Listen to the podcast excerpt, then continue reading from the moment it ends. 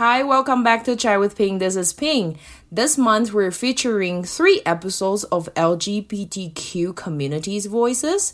And Steve today he's bringing his stories of how he uh, identify himself as a bisexual or queer and also his journeys of being in a rural area in the US and then how he strive to be himself and I find it very interesting and inspiring because before interviewing, I didn't have much of the idea of how they grow up in, in the US. And then I find the series is especially meaningful and very educational. Before recording this episode, I was kind of nervous because LGBTQ plus issues has become very controversial and then a lot of people either take one or the other side and there is not much of a dialogue or conversation between whatever side you're on Therefore, I thought of making this episode after one year,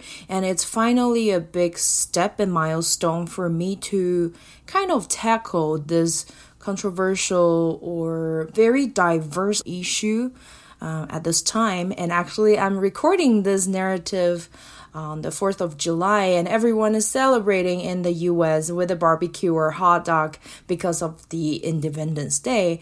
And I find because it is so diverse in the US, um, and sometimes I don't understand enough. Tackling this series of queerness is actually one of my goals to set up this podcast to create understanding between groups and we can all have a little space to hear each other out. So I hope that you will join me with uh, a cup of chai and then we can learn from their stories. Welcome to Chai with Ping. This is Ping Robert. In this podcast, I cover immigrant stories, cross cultural experiences, and minority issues. Join me with a cup of chai and take a listen.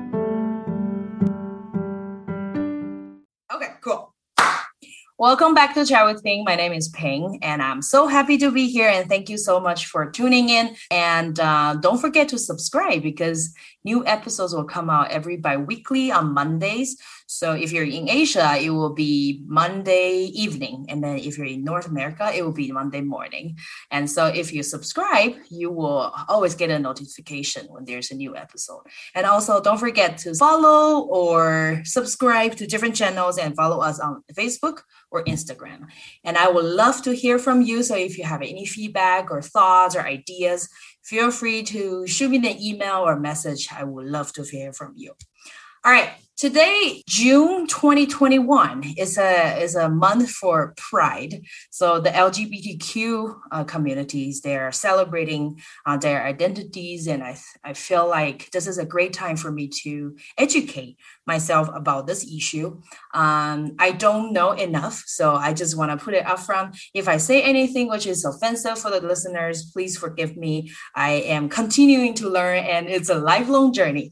And today I invite. Um, a special guest that I met on campus, and he's a doctoral candidate at the University of Denver, and where he studies social class and rural issues in higher education. So that's why we study together because I'm also interested in higher education. And he works for the Ed Tech company, designing online courses and teaches research methods and to online students. He right now lives in Denver, Colorado, the USA, um, and with his partner Mendel and his dog Kai, and thanks to the pandemic, a bunch of fish. Let's welcome Steve Jenks. Hi, Ping. thank you so much for coming to the show. Well, thank you for having me. I see you smile a lot when I'm talking. You, de- you definitely can tell I'm struggling reading those words, right? They're, well, they're little on the screen too, probably. Thank you so much for um, being willing to share your stories. I know that sometimes sharing LGBTQ stories might not be the easiest, um, but thank you so much for uh, letting us know a little bit more about your journey. Of course. Yeah. So let's just get started.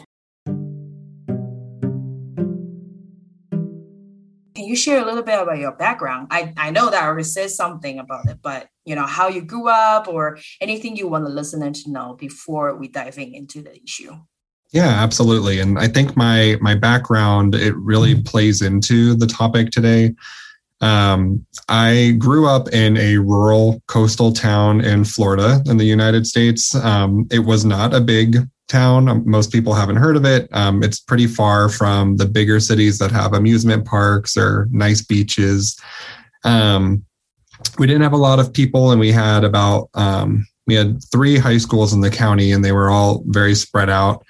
Um, and I lived there for my whole life. So I grew up. Um, I was born, and I grew up within you know about 25 miles of each of the houses that I lived in and you know it's not the kind of rural area where maybe there was a lot of farming like um, like uh, wheat or potatoes or anything like that.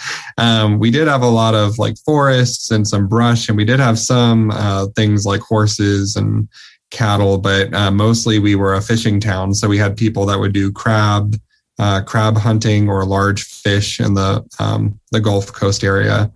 Um, and then we also had a big power plant was kind of the big um, big moneymaker for the town. A lot of people worked for that. Um, after graduating from high school, I went to school in Tallahassee, Florida, um, a larger institution. Uh, went on to work in um, higher education in Tennessee briefly, and then in central New York uh, for a couple of years before I decided I wanted to do my PhD, and that's what brought me out to Denver. Um, in terms of you know growing up, I was involved in a lot of things. I was a, a Boy Scout, um, did a lot of scouting with my friends. Um, I did a couple of sports. I did cross country for a short bit. I did rowing for a little bit. Um, I did social dance and um, played like baseball with my friends, you know, those types of things. And then outside of that, I was really involved in uh, journalism. I worked for my school's newspaper. I was really big into theater, so I acted a lot. Um, I did a lot of community service. Um, I was on an academic team where we competed against other schools. I was very nerdy. I did a lot of school stuff. I was known for, you know, being smart back in the day.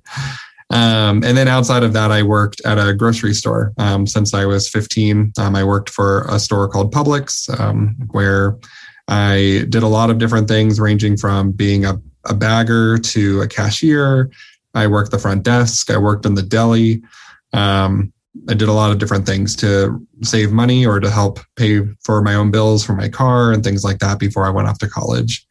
Um, the reason why I say that that was really impactful for me and this topic specifically with being a member of the lgbtq plus community uh, was that i really didn't have any uh, mentors or role models or anyone who i knew was uh, gay or queer um, growing up other than what i saw on tv and those were usually really kind of negative stereotypes back then um, you know, nowadays you can go on to Netflix or Hulu and you can find TV shows and movies that really represent um, the queer community in a positive way. Um, there's a lot about like children in high school and their coming out stories and just being them their authentic selves. And that just wasn't something that I saw growing up. if we did hear or think that we knew of someone that was gay, it was usually um, our family like talking about that person in a bad way or saying to avoid that person. And um, so i just didn't have any positive role models. And um, for myself i identify as bisexual or pansexual where, which just means i have an attraction to anyone really regardless of their gender. And because of that like i am attracted to women too. And so throughout high school i just had girlfriends and that was fine. But i knew that i was also a little attracted to men and wasn't sure what that meant.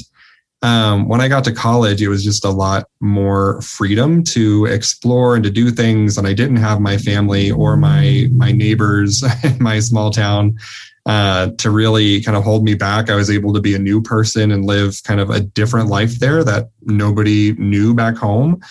Um, and so I was able to explore more and met with people who were more open and were living their authentic selves earlier and started to kind of explore what that meant for me.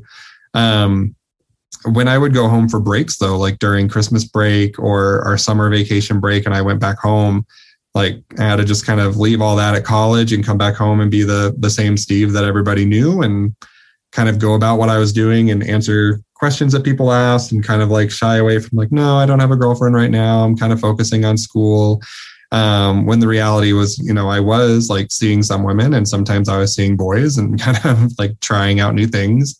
Um, and so that was kind of my my upbringing and my my background. And I didn't actually um, come out. I came out to some friends when I was in college. Um, very slowly, even when I was in college and still exploring stuff, I was still very much like known as a straight person in most of my settings, but um, was able to kind of meet other people who were also learning more about themselves and exploring, and they also weren't out, as we say. So people didn't know that they were interested in same gender things. Um, and so we kind of just met like in secrecy on our own and had our smaller relationships until I was ready to be more open about that. Um, yeah, I didn't decide to come out more publicly or to really be comfortable in who I was um, until I went to grad school for the first time uh, when I moved to Tennessee. Um, and then that was kind of the the first step to trying to be a little bit more open and living more proud, so to speak. Um, and then the family stuff would come later. What do you think is the factor that made you more proud or brave enough to to come out to some other people um, after you joined your grad school? I think there were a number of things. Uh, one was I was even further from my family, so I had moved a couple of hours away to go to my undergrad institution, and then I moved many states away to go to my graduate program, and so I felt a physical distance that I think made things feel a little safer. Um, I was also kind of for the first time in a position of mentorship to other people. And so I was working in housing. Um, I was a assistant director for a dorm. I had a staff of about 21 um, undergraduate students under me, and some of them were also uh, queer identifying or were kind of exploring what they were doing too. And I just felt like it was important to be my authentic self in that space. Also, something I didn't mention earlier on too, but when I was in my undergrad, I got involved in a lot of things. I was very involved as a high school student, went to college, still stayed very involved, probably too involved. I had a lot of things on my plate. Uh, but one of the things that I did was I was um, an RA or a resident assistant. So I worked in the dorms. And when I was in my junior year, uh, one of my fellow RAs was an openly bisexual woman who had a girlfriend at the time. And then at some point they had broken up and she was exploring things and we were very close. And I learned a lot about her life and how she lived very authentically. Um, and then there was a time towards the end of that year where she suddenly discovered when checking her credits with her advisor that she was going to be graduating earlier than she thought she was and we thought we were going to like be friends for senior year and then it turned out she had to get ready to go. And we were um, both looking at going into higher education. She also loved working with students. She wanted to work in education. Um, and so she had um, applied like late to a program but thankfully got accepted. She was super excited to do that um, but then over the summer, um, before she was able to start her program, she was in a car accident and unfortunately didn't survive that. Um, and it was really dramatic for um, all of us who were really close to her. Um, the university now has a special scholarship called the Heart of the RA Award that's in her honor because she just really cared about students and she was always her authentic self all the time. And when I went into my graduate program, uh, one of the things I was thinking about was her and how she just really radiated authenticity and um, being a positive light for students and a great role model. And I thought like I wanted to be more like her because she couldn't anymore. And so that was, you know, a really powerful thing for me to think about is, you know, she was inspiring to me and I wanted to be that for other people. So when I started that position, I immediately was open to my staff. Um, my staff knew who I was potentially interested in. Um, when I started dating someone, it wasn't a secret. I would bring him around and they would meet him and they knew to like ask me questions about how that was going. And some students were comfortable like coming out to me when they weren't comfortable coming out to the whole staff um, or the community. And that was partly because in the part of Tennessee that I was in, and debatably all of Tennessee, um, it's not necessarily the safest place for an LGBTQ person. And so many of them, like they would come out to me, and some of them were out to the broader community and had plans to eventually probably leave Tennessee because they didn't feel like that was a supportive place for them. But for the, you know, three to four years that they were going to be at that institution, I was able to help kind of be supportive and mentor that. So yeah, by that point, it kind of became more important for me to do that. And then, of course, I was also just a little older. Um, I was like 22 through 24 when I was in my graduate program. So I was more confident in who I was. I knew what I was doing.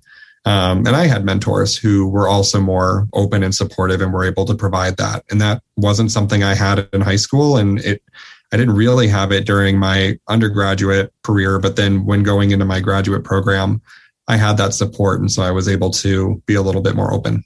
I'm very sorry to hear about your friend. Wow, but it sounds like she has a lot of impact on you, and also you kind of brought out the impact to other people in, in your graduate program.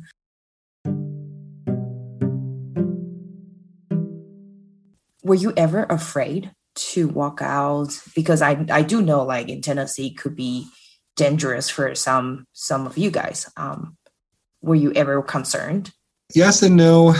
Oddly enough, I mean, there was enough of a community in Knoxville where you didn't necessarily feel like that. There were like bars and clubs that had special nights, and you knew that those nights were for you, and you could go and be open and be yourself and all of that there. Um, they had a pride festival one year when I was there where they set up booths and they had, you know, like things that you could go see, and they had concerts and drag queens and all sorts of stuff that I just never would have thought would have been in Knoxville. And it was small, um, certainly nothing compared to what Denver did, but it was still there. And compared to other parts of Tennessee, I would say where I was at differed a little bit in that the university I was at was very big. And so it was very much a college town. There were a lot of like 18 to 22 year olds. And we kind of just know from society that um, younger generations are more accepting than older generations. And so so long as we didn't go too far from our little college town, we felt pretty safe there. I would say if we traveled, you know, more than like 30 to 30 minutes to an hour outside of where the college was, like maybe those areas, it wouldn't be quite as safe. And there were definitely some things where like I would feel comfortable going on a date with my partner, but maybe not holding hands on the street. Or like we can go do things together, but we wouldn't kiss each other in public. Like we knew that there were some limits and some things where like we felt like we could be mostly ourselves, but we didn't want to push it. Um, so that was pretty challenging. But then uh, when I moved to New York after I graduated from my master's program, um, I went to a college town that was just known for being very liberal, kind of a little hippie town. Most of it was very progressive, and um, it was much easier to just do whatever you wanted there because it was more common. When did you come out to your family? Because I felt like there is some pressure. Um, when you move away, you feel more relieved. Yeah. Well, so the family thing, for me personally, I thought it was very challenging because there was sort of like a feeling for me that I had kept it from my family for so long that it was difficult to change what I was going to say because I felt like I had been lying for a long time. And it felt similar to even when you're just like a little kid and you lie to your parents and then you realize you have to tell them the truth. And it's like a really big deal to have to like own up to that. But this was like something that not only were you owning up to potentially have lying about, even though it never really came up, like it's not like my family ever asked me, like, you know, Steve, are you straight? And I said, yeah. and we kept it moving. Like it just never came up. And so a lot of it was stress that I created for myself. And I think for many people, especially now, and especially if you live with a family that is generally more accepting or more liberal of other social things, a lot of people say, you know, I came out to my family and, you know, they were very accepting. And it turns out like everything that I was afraid of, I just made up in my head. Unfortunately, that was not exactly my case, but it also was not as bad as some other people that I've heard from their experiences. So when this is actually a pretty funny story because it gets complicated, it could almost be a movie, I would say. When I was in my graduate program, I have a younger, well, I have a couple of younger brothers, but one of my younger brothers was imprisoned at the time. So he was an inmate at a prison and we were communicating by writing letters to each other. And I figured, well, you know, he's my brother and I've been seeing someone for a while and I think I want to like talk about it. And I think it's just time that I take the step and start slowly telling my family. So I wrote my brother a letter and just told him, like, hey, also, um, I have a boyfriend now. So here's like a little bit more about me. And here is what his name is. And here's a little bit about him. Okay, I love you. Bye. And like folded up the letter, sent it away well when you send a letter to a prison it, it takes a while. Like it has to get there and then they read it and they like screen stuff and then it eventually gets to the person. Then they can write a letter and then they have to like go through the process of getting a stamp and mailing it back. So that took probably like a month and a half. So that was getting close to maybe september maybe august or september of my second year of my uh, university program. And i got a letter from my brother and I was like, okay, well, I've told him, like, I think I need to like tell other people. Um, but I was reading through his letter and he was like, oh, like, you know, thank you for telling me. That's so like interesting, like, whatever. Don't tell dad. and I was like, oh, well, I was kind of already planning to. I mean, I didn't send him a letter back, but I was like, well, I mean, I have to tell him. But my brother being afraid of how my dad would react was kind of like reinforcing to me, like, oh, this is probably going to be challenging. And in my mind, um, in terms of like my family structure, my my biological parents they got divorced when I was very young. My mom remarried a couple times. My dad remarried once. So in terms of people who I felt like I needed to tell, I needed to tell my dad and my stepmom, and I needed to tell my mom.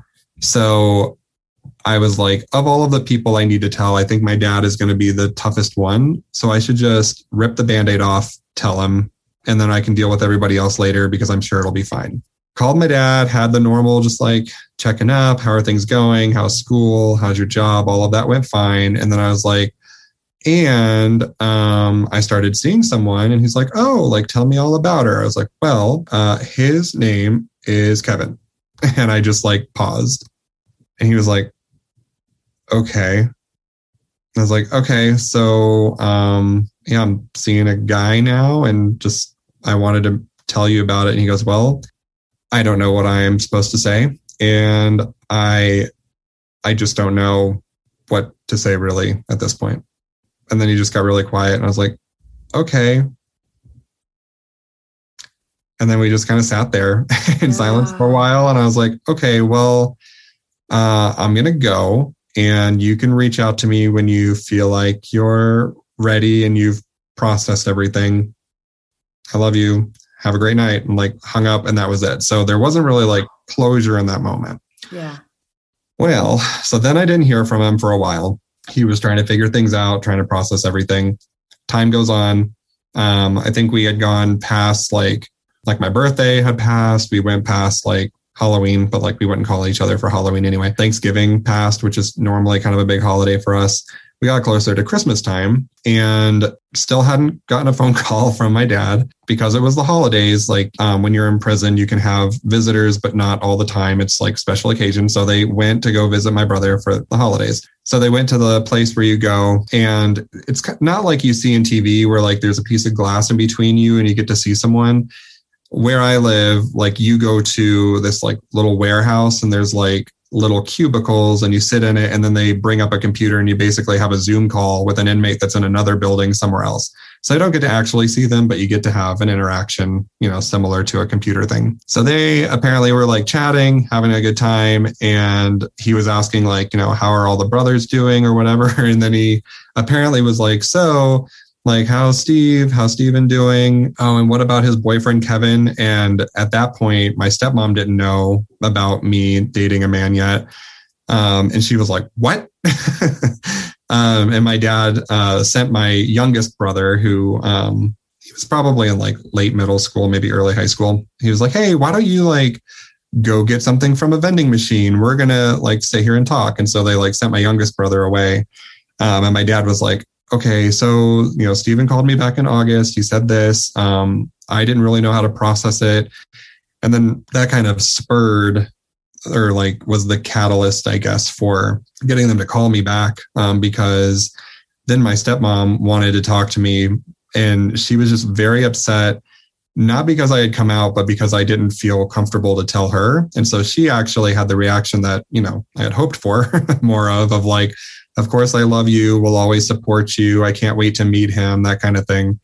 And it came out also that part of why my dad was so silent was that he knew I was telling him first. And it was now a secret that he had to keep because it wasn't his place to tell my stepmom. So then he like felt bad about having to keep a secret from her. And so all of that kind of transpired. But then, so now at that point, everybody kind of knew my dad said he needed some time, but he also just kind of felt bad about keeping it from his wife. And so from that point forward, we were more communicative. We caught up with each other. Um, they did meet my partner eventually. We went down and um, like visited. Everything was great. Um, called my mom and told her, and she was much more like, "Oh, that's so funny." Like, you know, I also identify as bisexual a little bit because of like some things that I did was when I was younger. Like, I much prefer men, but like, you know, I've done things with women, blah blah blah. And I was like, "Okay, mom, no, we're not having that conversation." um, it's affirming, but uh, TMI, too much info. yeah. um, and so by that point, you know, all of my immediate family had known. Mm-hmm. My extended family were not super close with, so it wasn't like important for me to call my grandma or anything like that. I'm like, yeah. We're all on Facebook now. People will see things when they want to see it. They'll make their judgments, whatever. Um, and by around that point, um, one of my closer cousins, who was like really well known with my extended family, had come out as a lesbian. So you know, I wasn't the first one, thankfully. And then on my mom's side of my family, I have a cousin um, who's a trans man, and so like we have queer representation all over the place in different ways. Um, and so that was kind of the the beginning of that. And then, you know, from that point forward, sexuality really wasn't that big of a deal. And in recent history, the bigger challenge has been um, with all of the other things going on in the the world and trying to explain things to my family around racism um, and like trans rights and things that are happening that they don't necessarily connect with as much because it doesn't impact me directly. Those have been more challenging, but you know, they are supportive of me and like the things that I want to do, but they they still have a little ways to go in some other other areas.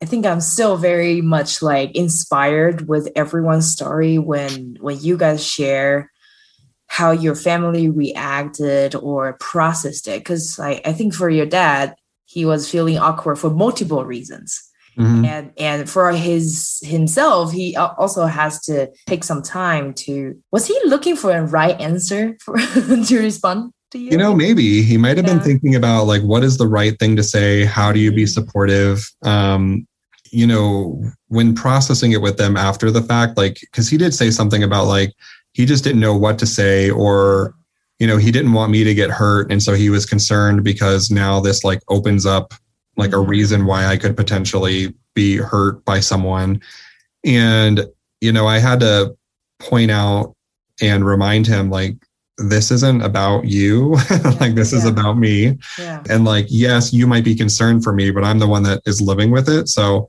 that's always been a little bit of a of a challenge for that and you know i'm the well, yeah, I won't say I'm the only one. I mean, I'm the first one. I could have other, like some of my other family members may feel that way, but I was the first one to like say something. And so I think it was just, you know, I didn't have role models growing up of what it looked like to have a positive experience with someone who was LGBTQ. And I don't think that my dad had interacted with anyone who was openly gay. Like the only thing that we had were things that we saw on TV and we had some movies that we would watch as a family that had gay characters and we are like, oh, haha, like that's funny. Um, but I don't think that he had interacted with anyone in a way that prepared him for what that would look like. I don't think he knew of other adults that had gay children and how to interact with them in that way. So I think there was just a lot of like he didn't know. And they're from a different generation. I mean, nowadays, if I had a kid and I didn't know how to do something, like I could go to the internet and find a whole bunch of people that could tell me how to react to that. Like the internet was still coming around when I was younger, and my dad just isn't on the internet that much. So, you know, he didn't have a support system. Like he might have said something to the guys at work, but I don't know that they would have been helpful other than just like, oh, that's tough. like, what are you doing about it? So yeah, I think that was probably the the biggest part of it. And you know, one reason why I felt safe to do it was because I was physically further away than I had been before. But at the same time, maybe the conversation would have been much faster if it would have just been like, I'm going to sit both of my parents down on the couch. I'm going to sit on the other couch and just say it. And we're just going to like be in the same space. I don't think that it would have been as awkward. I think part of why I chose to do it was that I knew if it went bad, it was just going to be hanging up a phone and it wasn't going to be like, you know, not that I think it would have happened, but I've heard of other people that have come out and there's been like a physical reaction from their parents where, you know, somebody hit them and kicked them out of the house and said never return. Like, I really didn't want to take the chance that that would happen. By this point, I was already basically an adult. I was financially like on my own. and so even if he was like, this is the worst thing you've ever said, I never want to hear from you again, I would have been okay. It would have been much different to like hear words like that in person. So I was somewhat like doing it in a way that was protective for myself.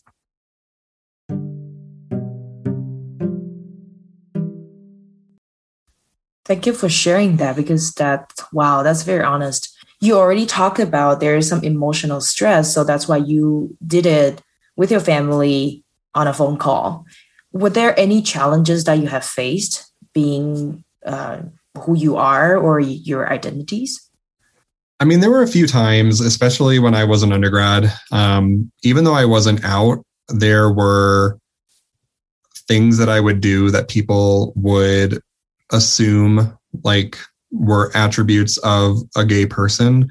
Um, and even at that point, when I was like, no, I'm not, like, you just have to take my word for it. Um, I had tried to join a specific fraternity in my freshman year, and they like someone had taken me aside and was like, "Hey, we would just rather like you didn't come back." And then later it came out like it was because they thought I was gay, and so I was really like hurt about that.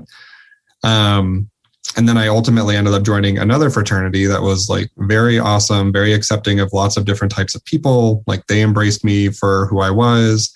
Um, and like everything was awesome. And I'm still involved with that fraternity today because they were a place where I felt like I could be my authentic self. Um, I never really felt physically in danger. Like I never felt like someone was going to attack me on the streets or anything like that. But I'm also like, I'm like six foot one, a, a larger person. And I've always like, like even at my smallest, I was like 190 pounds. So I'm not like I wasn't a small person, so most people wouldn't like try to fight me anyway. Um, but even if they had, like, that's just not. It just isn't something that happened. Um, I would say the trickier part is more of like emotional or mental stress. Um, when I go to different places and I'm not sure how it'll be handled. Um, if I'm going into a setting where I know I'm going to be there for a while, like a new job or a school or something, I'm usually pretty open, like right out the bat of here's who I am. Here's a couple of identities that are important for me. That includes my partner. Like, here's who he is. Um, and that way, like, if anybody has a problem with it, they know up front and it's not going to be a surprise. There doesn't need to be any um, change in how anybody treats me. And if it's an organization where that's not okay like they can say unfortunately like you don't align with our values or something and i'll know that I, that's not a place i want to be anyway. Um, when we travel to other cities we have to kind of be cautious of like you know where are we going and is it okay to be open there? Um, most places we've gone to are pretty liberal and we can feel comfortable to be ourselves but there's some like countries where you know gay people are still killed. Um, so we wouldn't I mean, we could visit those places, but we could not like show that we're together or we would die. Um, and then there's other places that are like super gay friendly and like people can go there and be super like open. So we sometimes have to think through those things, which is not something that I think straight couples ever have to think about. Um, you know, I think it would be, it's definitely not the same. So I don't want it to sound like I'm equating it directly. But, you know, if there is, um, especially like during the pandemic, you know, an Asian couple, if they go into certain spaces, like they could feel physically threatened by white people who are ignorant and don't understand how the pandemic is happening. Um, we have that same feeling in a lot of spaces, and it can just be for like general political reasons. Some, especially in the South, like anywhere that's um, very heavily Christian and what they call the Bible Belt, where there's just a lot of very Christian areas. Um, you can't be as open there because you can be denied service, or you know there could be attacked. And so we just don't vacation there. Like we're not going to go visit Alabama. We don't have a reason to go there. Um, and so we we have to plan a little bit more carefully when we're doing that to avoid potentially having the stress that comes with not being able to be our full selves. I think this is a very vulnerable piece and that's right. If if I am an Asian, I feel the different dynamic. And then if you're a bisexual person, you will feel a different dynamic. And there will be something that we've never thought about because we are not in that identity. And yeah. wow, okay. And it's complex because yeah. you know, when when you go into a public space, you can't hide that you're Asian. We can That's see right. it. We know. Yeah when I go into a space, I have to choose if I want to reveal that or if I want to mm-hmm. keep it a secret and what does it mean when I have to do that? So it's an identity that I can reveal if I feel comfortable doing that, or I can keep it a secret. And it's also like not always important for people to know. So, you know, I don't have to, when I go to the bank to cash a check, I don't have to tell everybody there that I have a boyfriend. like, I don't have to reveal it to everyone. But there are some spaces where if they ask, like, hey, you know, we're having a party, you can bring a plus one are you going to bring your girlfriend? And I have to like decide, okay, do I correct them? Or do I just say I don't want to come to the event anymore? Or like, is this the time that I come out? And you have to do that over and over again. But it's not in the same way that, you know, people would look at me and they know I'm white and they know I'm male presenting. They know I'm a larger person and I'm tall. They know I wear glasses. Like there are certain things that they can see and they can make assumptions about. And then there's things that you would have to ask me or I would have to, you know, say in the same way as like, you know, if we were going out for pizza and somebody ordered a whole bunch of pizza and it just had pork on it and we had someone that was muslim but they didn't look like a traditional muslim person that person would have to come out and say oh i can't or they could just say you know i'm not i'm not going to eat that because i don't eat pork or they could say oh i don't eat pork because i'm muslim. And then we'd be like oh you're muslim. Like that's interesting. That's an identity we didn't know about you. So the invisible identities, I think, can be really challenging because you have to negotiate where it's safe to reveal it and where it's important to reveal it. Um, and then in some spaces, you know, whether you're proud to reveal it, you know, when I get a new job or when I'm in class or, um, you know, if we're, if I'm meeting people that I know I'm going to be engaged with, with for a while, I think it's nice and fun just to like acknowledge that I have a partner and that he might come to some things and he would love to meet you all and that kind of thing. And so I want to bring that up sooner just because I want people to know that. And I want people to ask me about my personal life sometime. And they wouldn't be able to do that unless I was vulnerable about what that looks like.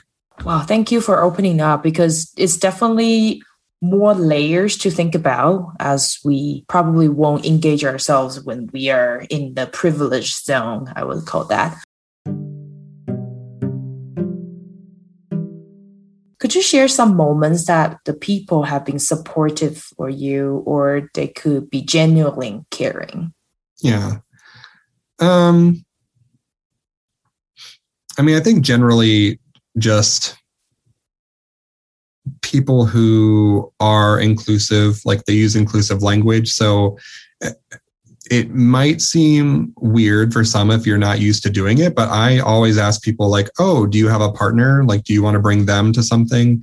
Um, I use language that doesn't make assumptions, and I appreciate when people do that for me too, because then it allows me to say, "Yes, I have a wife," or "Yes, I have a boyfriend or a husband," um, and it just doesn't put people in a box that then they have to like correct you because that's awkward for everyone.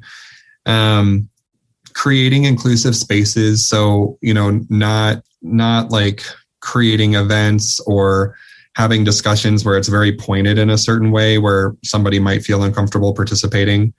Being open to apologies or you know apologizing for learning. Um, i think you know one of the great things about um, this podcast that i hear with you and your guests is you know if there are things that you're learning too. And so you may not ask the right questions but because you're asking questions from a perspective where you are genuinely interested um, and a caring perspective makes a big difference as opposed to like asking questions because you are accusing someone of something or because you want to know that information in order to harm someone. So I think that that is all a big part of it. And the other, um, I mean, the biggest piece is just, you know, people will come out on their own terms. If they, if they're going to come out to you, they'll choose when the right time is and how they want to do it.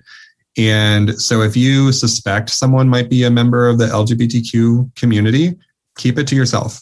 don't bring it up and don't like ask someone awkwardly or beat around the bush. Like when they want to come out, they will. And if they never come out, then that's also their choice. And like that's that's fine.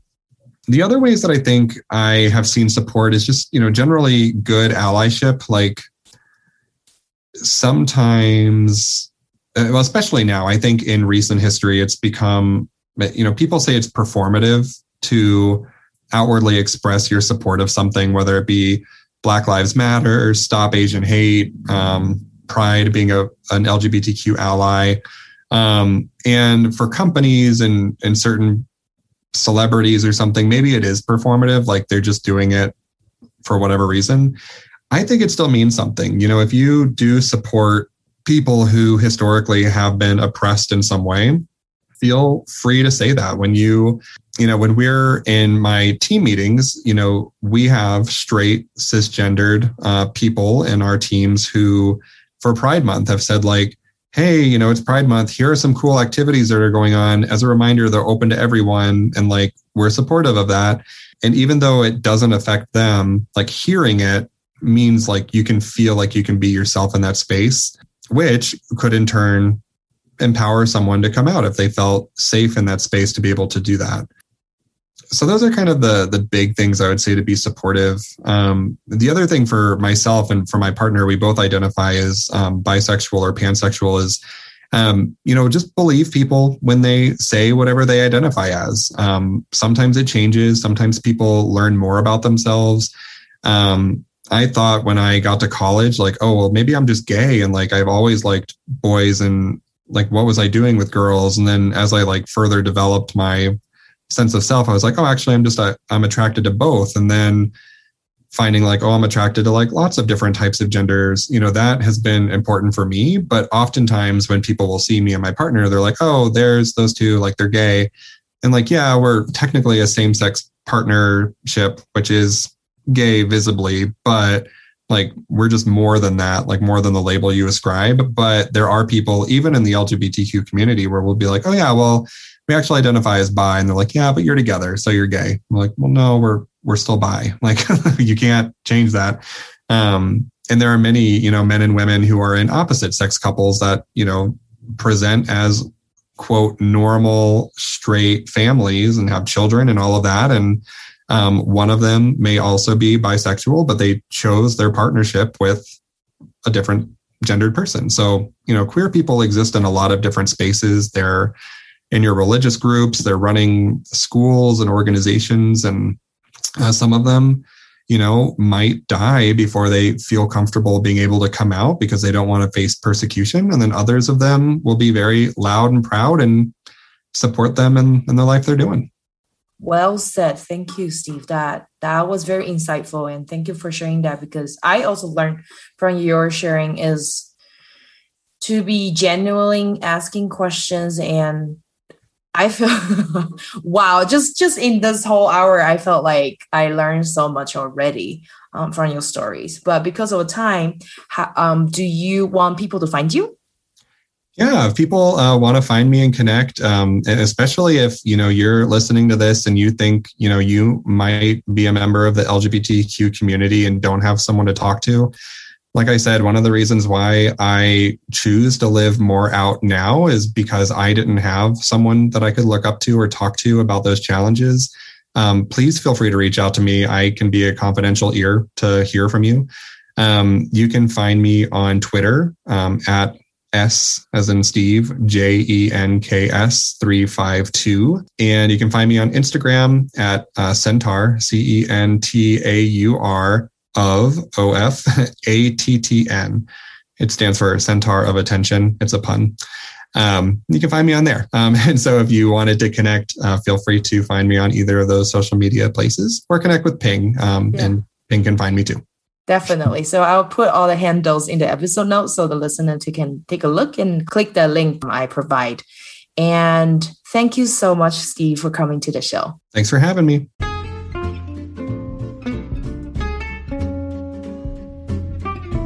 Thanks for listening to Chai with Ping. If you think someone will benefit from this episode, don't forget to share it with them. You can also follow us on Facebook and Instagram. If you like my show, you can buy me some chai with small donations. Details are in the episode notes. Till next time.